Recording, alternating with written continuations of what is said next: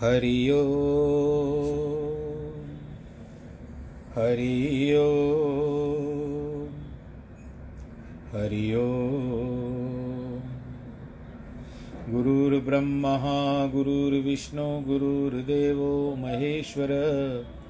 गुरुर्साक्षात् परब्रह्मः। तस्मै श्रीगुरवे नमः। विघ्नेश्वराय, वरदाय, सुरप्रियाय। लम्बोदराय सकलाय जगद्दिताय नागाननाय श्रुतियज्ञविभूषिताय गौरीसुताय गणनाथ नमो नमस्ते। नाहं वसामि वैकुण्ठे योगिनां हृदयेन च, मद्भक्तां यत्र गायन्ति तत्र तिष्ठामि नारद। जिस घर में हो आरती, चरण कमल चितलाय, तहाँ हरि वासा करे ज्योत अनंत जगाए, जहाँ भक्त कीर्तन करे, बहे प्रेम दरिया। तहाँ हरि श्रवण करे, सत्यलोक से आए। सब कुछ दीना आपने, भेंट करूँ क्या नाथ? नमस्कार की भेंट लो, जोड़ू मैं दोनों हाथ। शान्ताकारं भुजगशयनं, पद्मनाभं सुरेशं विश्वाधारं गगनसदृशं मेघवर्णं शुभाङ्गं लक्ष्मीकान्तं कमलनयनं योगिवृद्धानगम्यं वंदे विष्णुं भवभयहरं सर्वलोकैकनाथं मङ्गलं भगवान् विष्णु, मङ्गलं गरुडध्वज, मङ्गलं पुण्डरीकाक्ष मङ्गलायस्तनो हरि सर्वमङ्गलमाङ्गल्ये शिवे सर्वार्थसाधिके शरण्ये त्र्यम्बके गौरी, नारायणी नमोऽस्तु नारायणी नमोऽस्तु श्रीराम जय राम, जय जय राम। श्रीराम जय राम, जय जय राम। श्रीराम जय राम, जय जय राम। श्री राम जय राम, जय जय राम। प्रिय श्रोतागणों, प्रिय भक्तगणों, आइए फिर उन पावन चरण कमलों में प्रणाम करें और उनके कथा रस को इन श्रवणों से रसास्वादन करते हुए अपने हृदय को, अपने मन को, अपनी आत्मा को कृतार्थ करें। जन्म सिंधु पुन बंधु विष दिन मालिन सकलंक। सिय सुख समता पाव किम चंद्रवा पुरो रंक। इसका अर्थ कहता है कि उत्तमता तीन स्थान में देखी जाती है। उत्तम देखना हो तो तीन अवस्थाओं में या तीन स्थानों में देखी जाती है। अर्थात, जन्म स्थान, संग और अंग से, संग और अंग से। चंद्रमा का जन्म स्थान तो समुद्र, संग विष का, जो आपके साथ समुद्र से उत्पन्न हुआ है। अंग उसका दिन में मलिन होता है, लिलार में कलंक होता है। सो यह शोभा का दरिद्री उसके मुख की समानता कैसे पा सकता है? घटता है, बढ़ता है, विरही जनों को दुख देता है। अपनी संधि पा करके राहु इसे ग्रस लेता है। किंतु जानकी का सुख सदा एक रस है घटता बढ़ता नहीं है। किसी को दुख नहीं देता तथा उनका कोई शत्रु नहीं है। चकवा चकवी दुख देने वाले, कमलों से द्रोह करने वाले, चंद्रमा तो बहुत सारे अवगुण हैं। चंद्रमा में बहुत गुण हैं। केवल एक सुंदरता मत देखिए। अगर वो सुंदर है बहुत अच्छा है, चांदनी बैठता है, ठंडक ठंडक प्रदान करता है, परंतु सारे अवगुण भरे हुए हैं उसके अंदर। तो इस तरह से जानकी जी के मुख की उपमा देने में, देने से बड़ा दोष और अनुचित है। अथवा कहते हैं, हे चंद्रमा, हम प्रतिदिन तुझे देखते रहे। कभी दूषण नहीं दिया परंतु जानकी की समता तेरे साथ इससे बड़ा दोष होता है। विदु का अर्थ, चंद्रमा। ब्याज बहाना जानकी के मुख की छवि का चंद्रमा। ब्याज बखान कर गुरु के पास चले, रात अधिक गई जान करके। दूसरा अर्थ यह है कि सखी ने कहा था, कल फिर इस समय आना तो रात बीच में पड़ इतनी बड़ी हो गई कि उसका बखान भी करना दुर्लभ हो गया। तब निशा को बड़ा जानकर गुरु के निकट चले कि वह समर्थ है, रात का दिन कर देंगे। तीसरा अर्थ यह है कि श्री रघुनाथ जी के गुरु सूर्य हैं, यानी उनके कुल गुरु सूर्य हैं, क्योंकि भगवान रामचंद्र जी ने सूर्य वंश में अवतार जन्म लिया है या अवतार लिया है।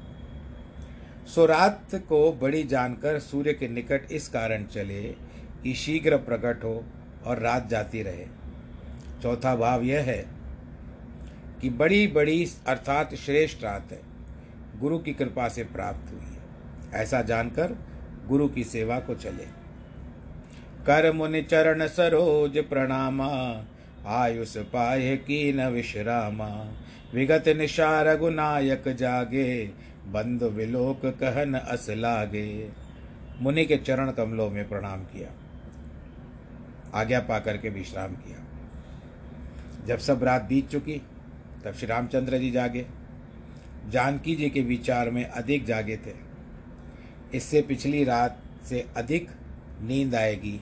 रात बीतने पर जागे, अथवा उस रात को अच्छा जानकर सुख से अधिक सोए, अथवा राम को जागते ही जागते रात बीत गई।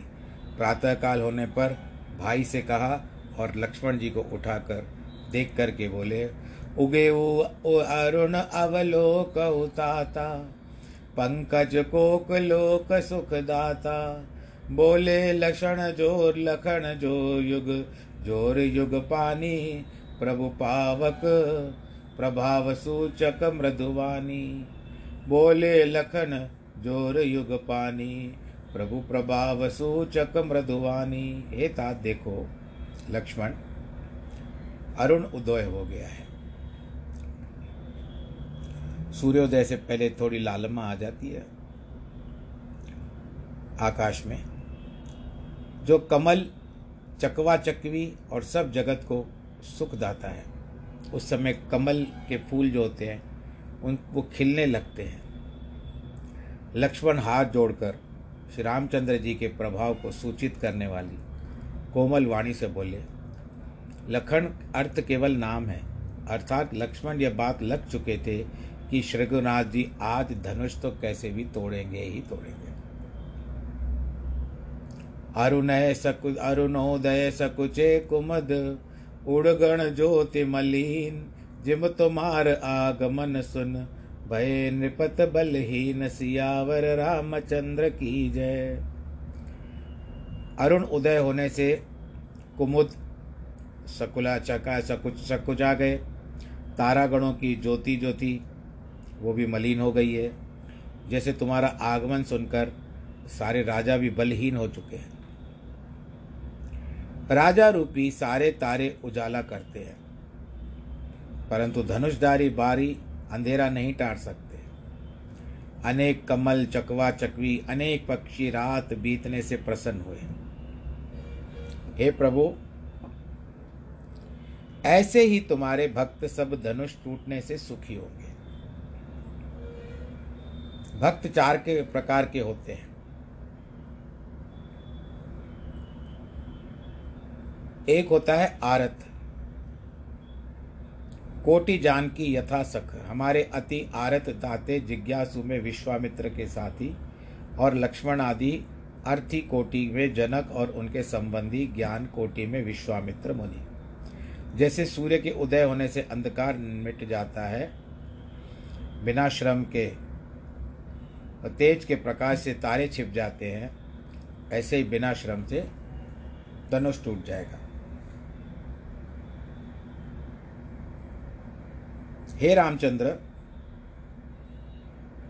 सूर्य ने अपने उदय होने के बहाने सब राजाओं को आपका प्रताप प्रकट जनाया है, जैसे अकेले मैंने अंधकार का नाश कर दिया है। तारा समूह ने नहीं किया है। इसी प्रकार श्री रामचंद्र जी एक ही धनुष तोड़ देंगे। तुम्हारे भुजबल की महिमा उदय की घाटी दिखाने वाली यही धनुष प्रकट तो हुआ है और कैसा है? विघटन अर्थात न घटना, उसकी परिपाटी व रीति है। तीसरा अर्थ यह है कि धनुष, रावण, बाण आदि के बल को विशेष घटाने की परिपाटी है। सो तुम्हारी भुजबल की महिमा, ये उदय की घाटी प्रकट यही है। तुम्हारे बल की महिमा बहुत अपरंपार है। भाई के वचन सुनकर के प्रभु मुस्कुराए और स्वभाव से ही पवित्र श्री रामचंद्र जी ने स्नान किया, पवित्र हो गए नित्य क्रिया करके गुरु के पास आए और उनके सुंदर चरण कमलों में सिर निभाया। तब जनक जी ने अपने पुरोहित शतानंद जी को बुलाया। विश्वामित्र जी के बुलाने पर तुरंत भेजा। तुरंत आशय यह है कि प्रण का यही दिन शेष रह गया था। जानकी जी विनती उन्होंने आकर सुनाई और प्रसन्न होकर मुनि ने दोनों भाइयों को भी बुलाया। शतानंद पदवंत प्रभु, बैठे गुरु पह जाए, चलहु तात मुनि कहु सब। पठवा जनक बुलाए सियावर, रामचंद्र की जय। शतानंद जी के चरणों में प्रणाम कर, प्रभु गुरु के निकट आ बैठे। मुनि बोले, तात, चलो राजा जनक जी ने बुलाया है। यहाँ पर विश्राम हो रहा है। श्री राम, जय राम, जय जय राम। श्री राम जय राम जय जय राम। श्री राम जय राम जय जय राम। श्री राम जय राम जय जय राम। आगे चलते हैं सप्तम में। धनुष भंग कृत राम जिम सो सप्तम विश्राम कहत सुनत समुझत सुमत पावत सब मन काम सियावर चंद्र की जय। चलकर जानकी जी का स्वयंवर देखिए। जाने ईश्वर किसको बढ़ाई दे दे? लक्ष्मण जी बोले, महाराज यह यश तो उसे ही मिलेगा जिस पर आपकी कृपा होगी। यह लक्ष्मण का कहना ध्वनि युक्त है। ऋषिराज कहते हैं कि राम पर उस आपकी कृपा है। जैसे लिखा है, सफल मनोरथ होए तुम्हारे। यह सुनकर के, सुंदर वाणी सुनकर के प्रसन्न हुए सबने सुख मानकर आशीर्वाद दिया। फिर मुनियों के वृंद सहित कृपालु श्री रामचंद्र जी धनुष यज्ञशाला देखने चलते हैं। जब दोनों भाई रंगभूमि आए, रंगभूमि में आए तो यह शुद्ध सब पूर्वासियों को पता चल गया। सब लोग अपने अपने घर का काम छोड़ करके, बालक, बड़ा, जवान, बूढ़े, नर, नारी सब चलते हैं। चलो, देखे तो सही। उन दो भाइयों को। कैसी छवि है? तब जनक जी ने देखा कि बहुत भीड़ जमा हो गई थी वहाँ पर। अपने पवित्र विश्वासी सेवकों को बुला करके कहा, अभी तक लोगों के पास जाओ और सबका उचित बैठने का आसन दो। सब विश्वासी सेवकों ने बड़े कोमल नीति के वचन सुनकर नर नारियों को बिठाया, बैठो बैठो बैठो भाई आप।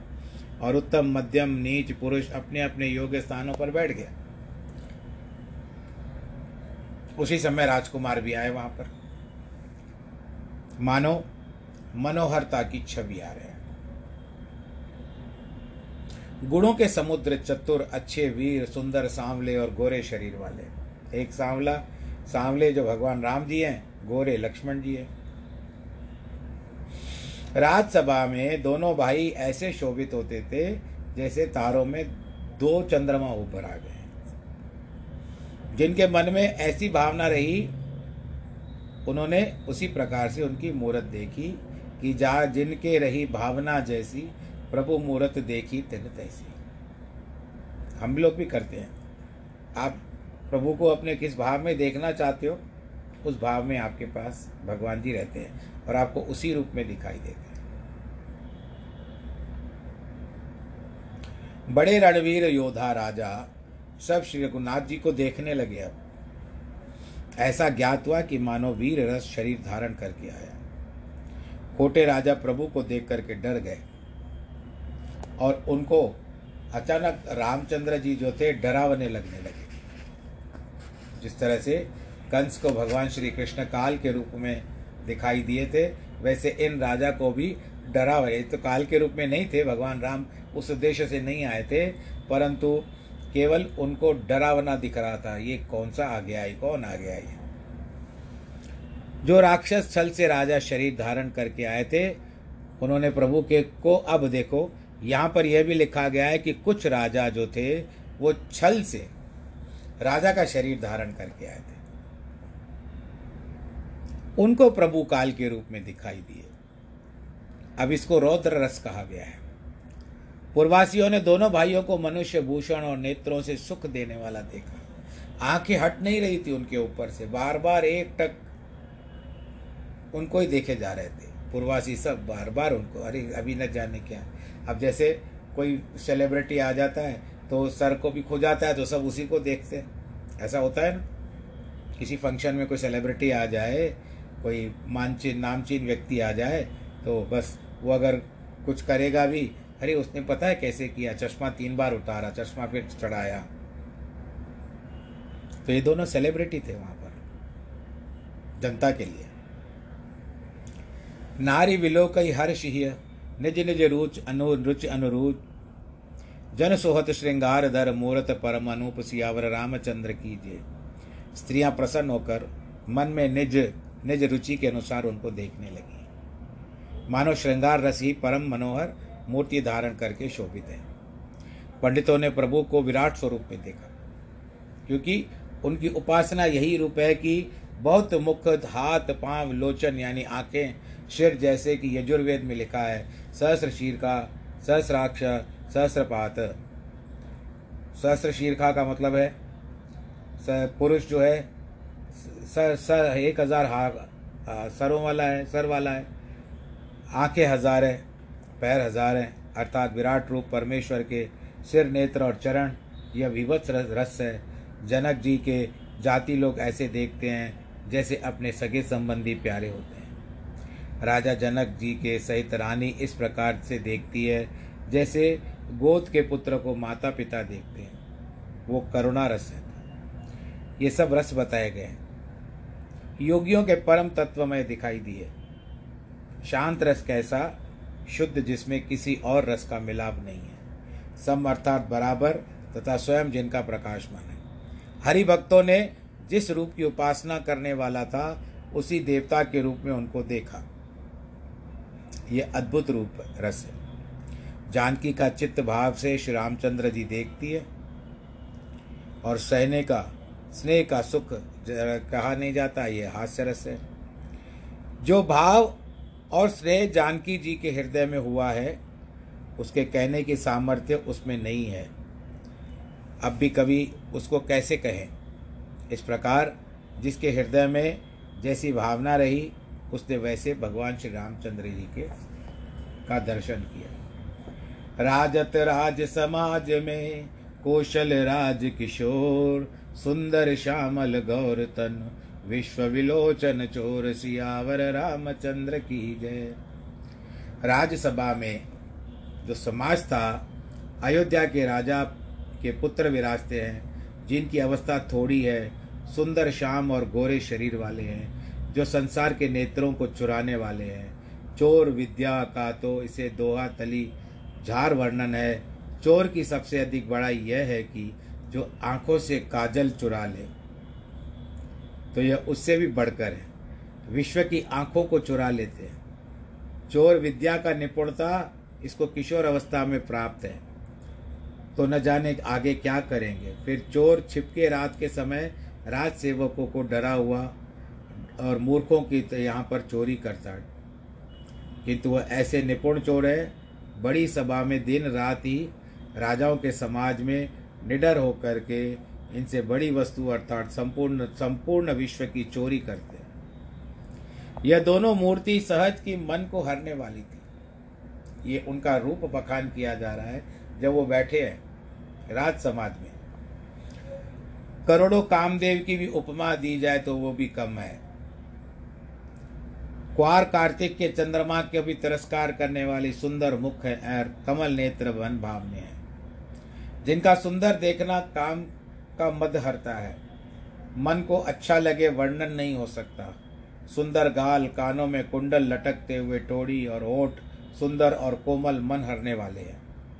इनकी हँसी, कुमुद, बंदुकर अर्थात चंद्रमा की किरणों की निंदा करने वाली है। बोहे टेढ़ी नासिका मनोहर वाली है, मन हरने वाली बड़े हाथ, माथे पर तिलक झलक रहे हैं और बालक जो बालों की श्यामता जैसे भवरे का रंग हो।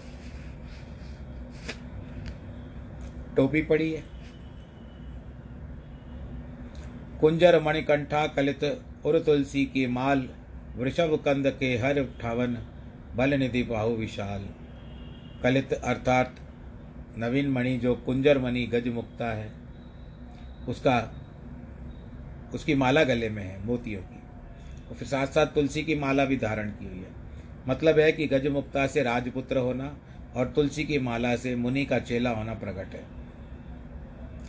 वृखभ के समान ऊँचे कंधे और सिंह के सदृश चाल बल समुद्र जिनकी बाहें बड़ी है। कमर में तरकस इत्यादि, हाथ में बाण, धनुष बाण बाएँ कंधे पर शोभित है। श्रृंगार रस बताया गया है। वीर रस भी बताया गया है। देख लोग सब भय सुखारे, एक टक लोचन टरे नटारे। हर्षे जनक देख दो भाई, मुनि पद कमल गए सब जाई। देखकर सब लोग सुखी हुए। पलक विसार कर उनको देखते रहते हैं। कर विनती निज कथा सुनाई। रंग अवन अब मुन ही दिखाई। जह जह जाय कुमार वर दो, तह तह चकित चितव सबको। विनती करके अपनी कथा सुनाई। और रंग भूमि में सबको सुनाया, मुनि मुनि को दिखाई। कथा यह कि एक समय राजा जनक जी इस धनुष की पूजा करते थे। तो जनक जी, उनके जानकी जी, उनके संग चली गई थी। महात्मन में विचारा कि पिता, इसी कारण यहाँ पूजन करने आते हैं। इनको बड़ा श्रम होता है। अतः धनुष उठाकर घर में लेकर आई। दूसरे कल्प की कथा इस प्रकार है, जहाँ धनुष धरा था, वहाँ पूजा स्थान में जानकी जी की माता लीपा करती थी, यानी उनकी माता स्वयं लीपा करती थी। एक कोने में धनुष रहता था। इस कारण तीनों कोने लीपे जाते थे और ये कोना साफ़ नहीं हो पाता था। एक दिन उन्हों, उन्हें जो कुछ काम लग गया, जानकी जी लीपने गई। उन्होंने धनुष उठाकर चारों कोनों को साफ़ कर दिया। तीसरे कल्प की कथा है, देखिए ये क्या होता है, कल्प की बात होती है। कई लोगों के मन में प्रश्न ऐसे आता है कि किस तरह से होता है, यहाँ पर पार्वती सुन रही है, भगवान शंकर जी सुना रहे हैं, और ये गौरी की पूजा करने गई तो ये कल्प कल्प की बात होती है। तीसरे कल्प की कथा है कि सीता जी लड़कियों के साथ चाई माई खेल रही थी। उनके हाथ से झटक करके धनुष उसके स्थान से हट गया। तब राजा ने अचंभित तो होकर के यह प्रण किया कि दो धनुष तड़ेगा जो भी तोड़ेगा यह धनुष, उसी के संग मैं अपनी पुत्री का ब्याह कर दूँगा। जनक जी ने विश्वामित्र से यह कहा कि महाराज, मैंने एक वर्ण का प्रण प्रण किया था कि एक वर्ष में जो धनुष तोड़ेगा, उसे सीता ब्याह दूँगा, उसमें केवल यही आज का दिन शेष है। यानी जो मैंने प्रण लिया था एक वर्ष पूर्व। आप गिनती में हम लोग 360 दिन गिनते हैं, तीन सौ पैंसठ जो होते हैं, वो अंग्रेज़ी वर्ष होता है। और हिंदू कैलेंडर के हिसाब से यदि हम चलते हैं तो 360 के दिनों की अवधि बताई गई है। क्योंकि आपको पता है ना 360 डिग्रीज उसके हिसाब से बताया गया तो 360 की अवधि बताई गई है, जो वर्ष होता है, हिंदू वर्ष। तो इस तरह से आज का ही दिन शेष बचा है अंतिम दिन है आज कि एक वर्ष में मैं करवा दूँगा। जहाँ जहाँ दोनों सुंदर कुमार जाते हैं, वहाँ सब लोग चकित होकर के लगते हैं। अपनी अपनी और प्रेम से राम को सबने देखा, परंतु इसका विशेष मर्म किसी ने कुछ नहीं जाना। जब विश्वामित्र जी ने रंगभूमि देखकर राजा से कहा, आपने अच्छी रचना की है, तब राजा जनक जी ऐसे शुभ समाचार सुन करके सुन करके शब्द सुन करके उनके मुख से बहुत सुख को प्राप्त हुए। हमारी भी कोई तारीफ़ करे तो कितना अच्छा लगता है, अरे, कितनी अच्छी व्यवस्था की है। सब मंचन ते मंच एक सुंदर विशाल, विशद विशाल, मुनि समेत दो बंधु तह बैठे महिपाल। तुलसियावर रामचंद्र की जय। सब सिंहासनों में एक सिंहासन जो कि मंचों पर सबसे ऊँचे स्थान पर धरा हुआ था, और जो सुंदर बड़ा उज्जवल बड़ा था, मुनि विश्वामित्र जी सहित दोनों भाइयों को राजा ने वहाँ पर बिठाया। प्रभु श्री रामचंद्र जी को देखकर सब राजा अपने अपने मन में पहले ही उन्होंने हार मान ली थी। गिव अप कर दिया था। सबके मन में विश्वास हुआ, यही रामचंद्र जी धनुष न तोड़ दे, इसमें कोई संदेह नहीं है। बिना शिव जी का विशाल धनुष तोड़े और जानकी की श्री रामचंद्र जी के गले में जयमाला डाल देगी देखना भाई, ऐसा विचार कर भाइयों जय प्रताप, जल, बल, तेज गवा कर घर को जाओ, हो गया। हम लोग बोलते ना सेटिंग है पूरी। तो ये लोग ऐसे ही बातें करते होंगे उस समय में। यह वाणी सुनकर के राजा हंसे। अज्ञान से अंधे और अभिमानी है। बोले, धनुष तोड़ने पर भी ब्याह होना कठिन है। फिर बिना तोड़े कुमार, कुमारी को कौन ब्याह सकेगा? एक बार तो काल की क्यों न हो काल भी क्यों न हो, जानकी के लिए उसको हम इस युद्ध में जीत लेंगे। यह सुनकर राजा मुस्काए और धर्मशील नारायण के भक्त और चतुर हैं। बोले कि सीता जी को तो राजाओं का घमंड दूर कर राम जी ही ब्याहेंगे। इन्हें कौन समर में जीत सकता है? यह दशरथ महाराज के पुत्र हैं और रण में बड़े बांके हैं। वृथा गाल बजा करके अपनी बड़ाई मत करो। और मन में लड्डुओं को मत रखो। मन के लड्डुओं को खाने से भूख नहीं मिटती है। हमारी परम पवित्र शिक्षा सुनो। जानकी को जगन माता जी में जानो।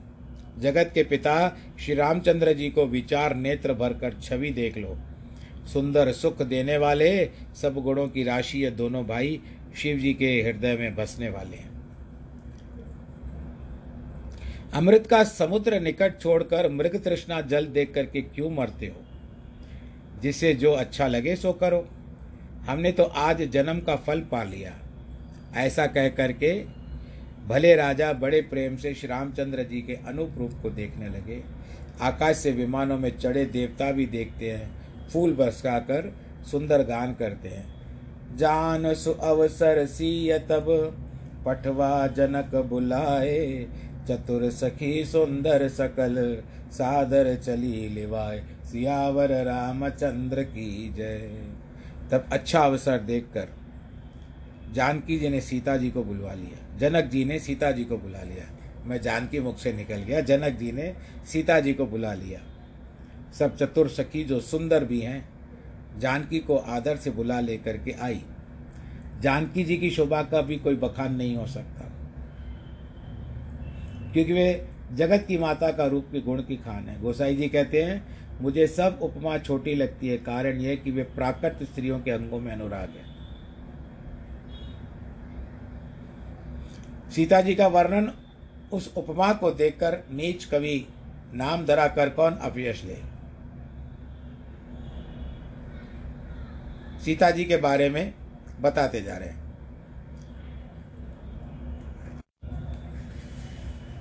सीता की तुलना माता जगदम्बा से की जाती है और उनके रूप रस की भी तुलना, सौंदर्य इत्यादि की कोई वर्णन नहीं हो सकता।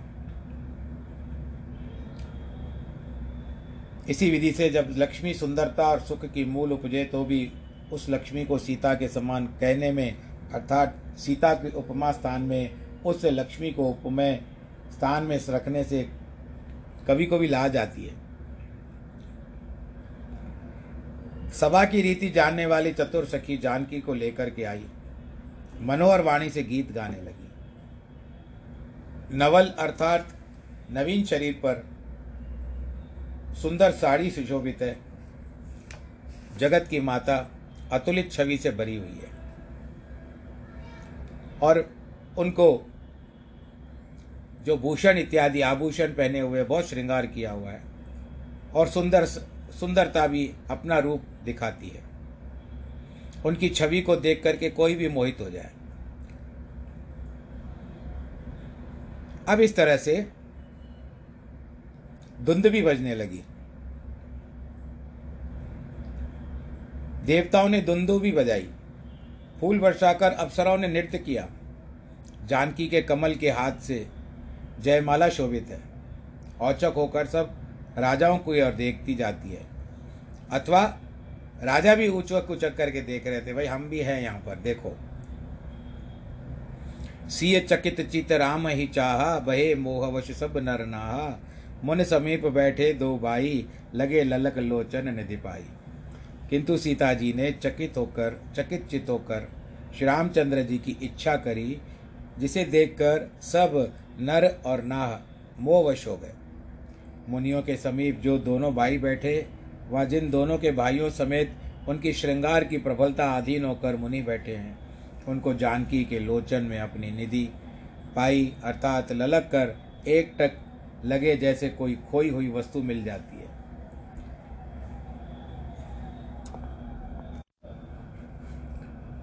गुरुजन लाज समाज बड़ देख सिया सकुचान लगी बिलो कन सखन तन रघुवीर उर आन। बड़े जनों की बड़ी समाज देख करके, बड़ी लाज कर लज्जित होकर जानकी जी सकुचाई सिया और रघु वर नाम अर्थानुकूल है।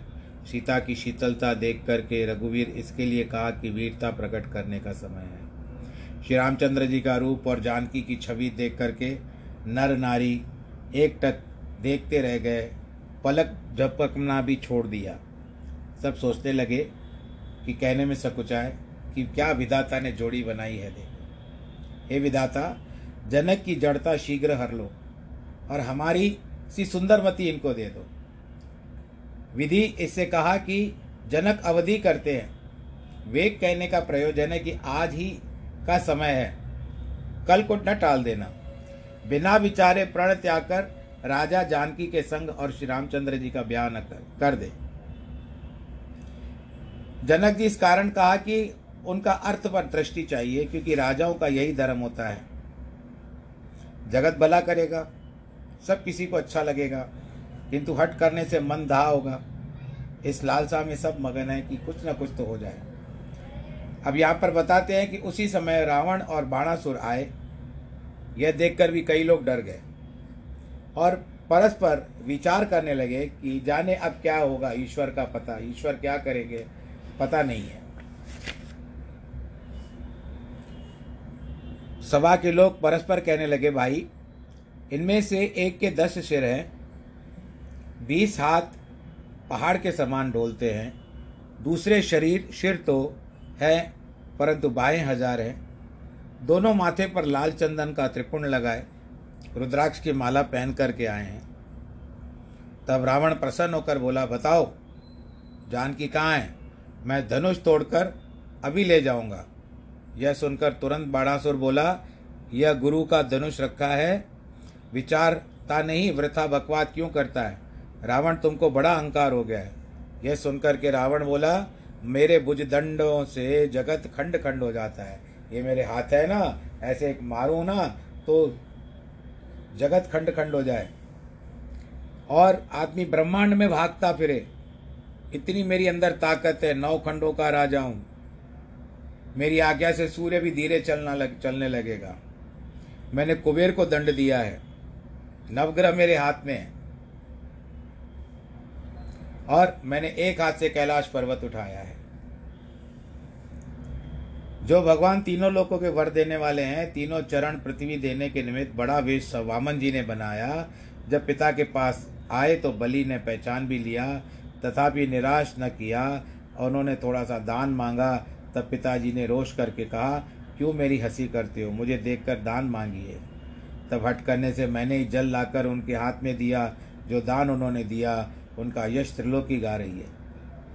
बाणासुर कह रहा है ये परंतु तेरह सौ घमंड मैंने कभी नहीं किया, तेरे जैसा घमंड नहीं किया।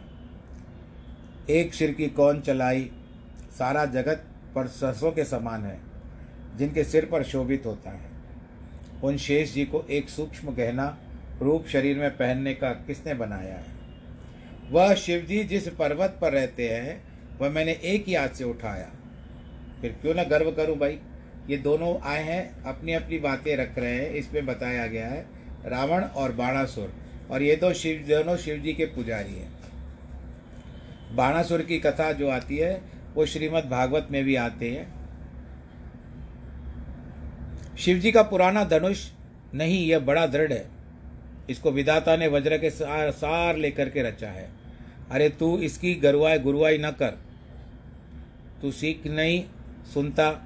इसके पूरे गवार विदित हो जाते हैं कि यह अपने गर्व गंवाने से तूने धनुष तोड़ने का विचार किया। रावण बोला धनुष तोड़कर तेरा भी मध्य तोड़ दूँगा। तेरी पुरी को लेकर के समुद्र में डुबो दूँगा। ऐसा कह करके धनुष उठाने लगा। जब न उठा, तब बाणासुर बोला, अरे अभागे, देखो, सभा के लोगों, जिसने हाथ में कैलाश लिया, अब वह कसकर नाक से कोटता है। और बीस बीस हाथ रखने के बाद भी ताल के समान जहराती है तथा धनुष को अनेक प्रकार से झकझोरती है, पर धनुष एक तिल नहीं हिलता है। पृथ्वी हिल जा रही है, पर धनुष नहीं हिल रहा है। यह कह करके बाणासुर धनुष की प्रदक्षिणा करके प्रसन्न होकर के वहाँ से चला गया। तब फिर रावण क्रोध करके बोला कि मुझे इस धनुष में कोई जादू दिखता है। अब वैसे ही इस कन्या को ले जाऊँ। इस अवसर से आकाशवाणी हुई। रावण, तुम्हारी कन्या कुंभिनी से मधु दैत्य लिए जाता है। मेघनाथ यज्ञ में है। विभीषण जप करने गया है। और कुंभकर्ण सो रहा है। यह सुनकर के रावण दुखित हो गया। बोला, मैं अभी जाकर उसे छुड़ा लेता हूँ। दैत्यों का सत्यानाश कर दूँगा। यह कह करके वहाँ से चला गया। ये क्षेपक बताया गया है। सबने जैसे ना राहत की सांस ली। अचानक वायु पलट गई। तब जनक जी ने बाटों को बुलाया, जो गाना गाते हैं, गीत गाते हैं, भट्ट बोलते हैं उनको। पुरुषों की कीर्ति करते हुए आए। बुलाने इसके आरण यह था कि श्री रामचंद्र जी का रूप देख करके अपने आप को भी भूल गए थे। बोले, बंदी वचन वर सुनो, सकल महिपाल प्रण विदेह कर कही हम भुजा उठाए विशाल। सियावर रामचंद्र की जय। तब बंदीजन ये वचन बोले, हे श्रेष्ठ राजाओ, सुनो, हम भुजा उठा करके, ऐसे दोनों हाथ उठा करके राजा विदय का प्रण करते हैं। विदय का आशय है कि भाटों का यह प्रण अच्छा नहीं लगा। सो कहते हैं, देही भी ऐसा प्राण नहीं करते। राजा जो विदयी है, राजाओं के भुजाओं का बल चंद्रमा है, उनके ग्रास करने से धनुष राहु हुए अब वही जो बात आती है कि सोही पुरारी दो को दंड कठोरा, राज समाज अज नहीं तोड़ा वही शिव जी के धनुष को सबसे अधिक कठोर यह धनुष राजाओं के समाज में आज तोड़ना, तोड़ने वाले हैं। सुन प्रण सकल भूप अभिलाषे भट मानी अतिशय मन माशे पर कर बाँध उठे अकुलाई, चले इष्ट देवन शरनाई यह सुन करके राजाओं ने अभिलाषा की, परंतु जो भटमानी बल का गमन रखते थे, उन्होंने बहुत क्रोध किया अपनी अपनी कमर बांधकर घबरा उठे और इष्ट देवताओं को सिर निभाया।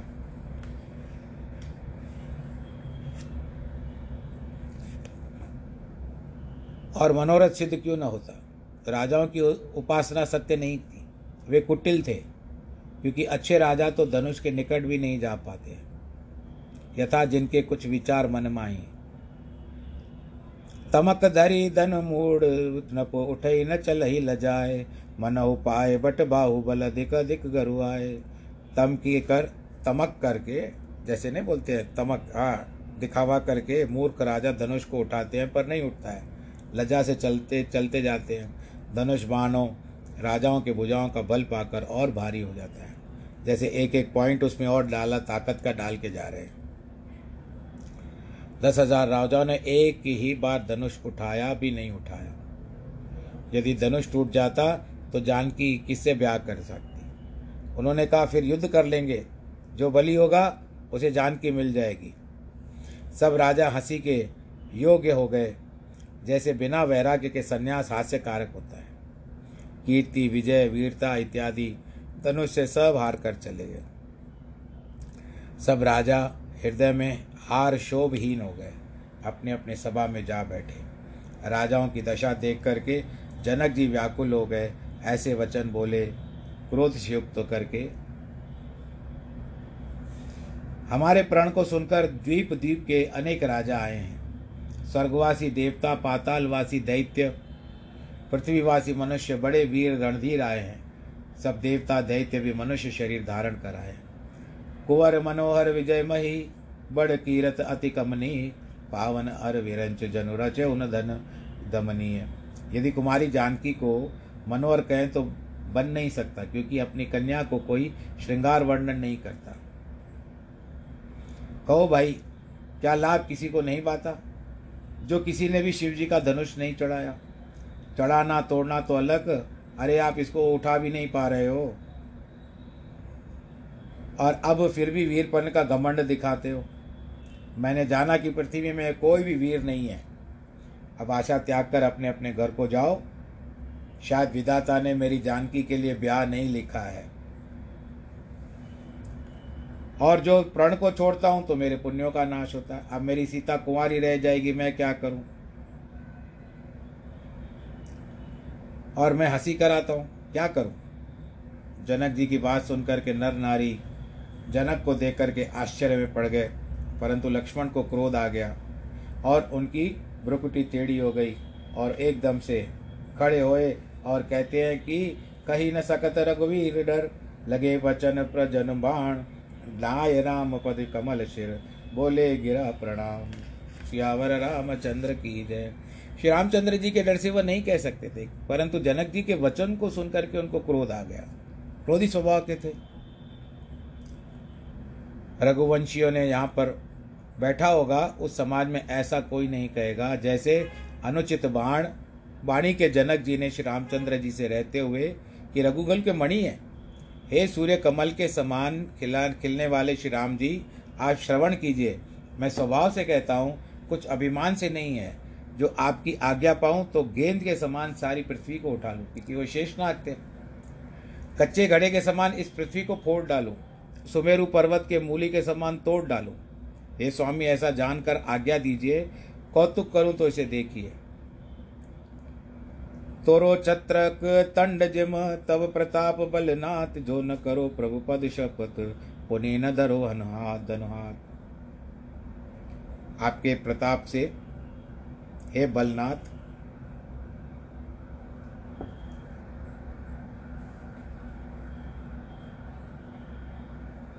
अगर मैं तोड़ न पाया तो धनुष हाथ में नहीं पकड़ सकता। लक्ष्मण का प्रकोध सुन करके पृथ्वी काम गई। दिशा डोलने लगी। सब लोग राजा और सब डर गए। जानकी के मन में प्रसन्नता हुई। चलो अच्छा टाइम पर बोला इसने।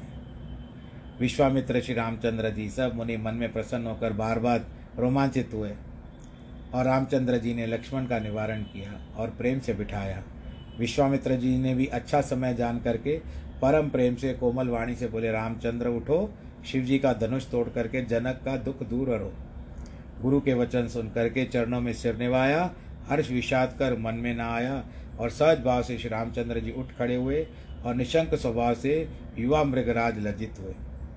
मंच रूपी उदय चल पर्वत पर श्री रामचंद्र जी रूप प्रातः काल से सूर्य उदय हो गए। राजाओं को और सबको बड़ी प्रसन्नता भी हुई, जो देखना चाहते थे दृश्य।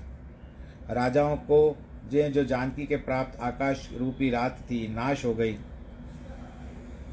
और इस तरह से सभी को अपना दृश्य दर्शन देते हुए रामचंद्र जी आगे बढ़ रहे हैं। जैसे सारी शक्ति एकत्रित होकर के, सारी प्रभुता एकत्रित होकर के एक स्थान पर जा रही वे अपने पितरों का नमस्कार करके, पुण्यों का स्मरण करके कहने लगे, जो कुछ हमारे पुण्यों का प्रभाव हो तो ये शिव जी का धनुष, कमल की डंडी नाई है, गणेश जी है, गुसाई, श्री रामचंद्र जी तोड़ दे, सब लोग अपने अपने इष्ट देवता को मना रहे हैं। श्री रामचंद्र जी को प्रेम से निहार और सखियों को पास बुला करके सीता जी को भी बहुत स्नेह हो रहा था। रावण तक नहीं छू सका इसको। इस तरह से अब यहाँ पर हम प्रसंग को रोकते हैं। आज प्रेम के वश में होकर के तीन चार मिनट आगे चला गया है सत्संग। तो अब इस प्रसंग को रोकते हैं और कल भगवान रामचंद्र जी धनुष उठाएँगे और धनुष भंजन करेंगे। और उसके बाद सीता का ब्याह हो सका तो कल के प्रसंग में आ जाएगा। तब तक के लिए विश्राम देते हैं कथा को। आप सब अपना ध्यान रखिएगा। संक्षेप में कह रहा हूँ, जिनके वैवाहिक वर्षगांठ है, जन्मदिन है, उनको बहुत बहुत बधाई। सर्वे भवंतु सुखिन सर्वे संतु निरामया, सर्वे भद्राणी पश्यंतु माँ कश्चित दुख भाग भवेद नमो नारायण।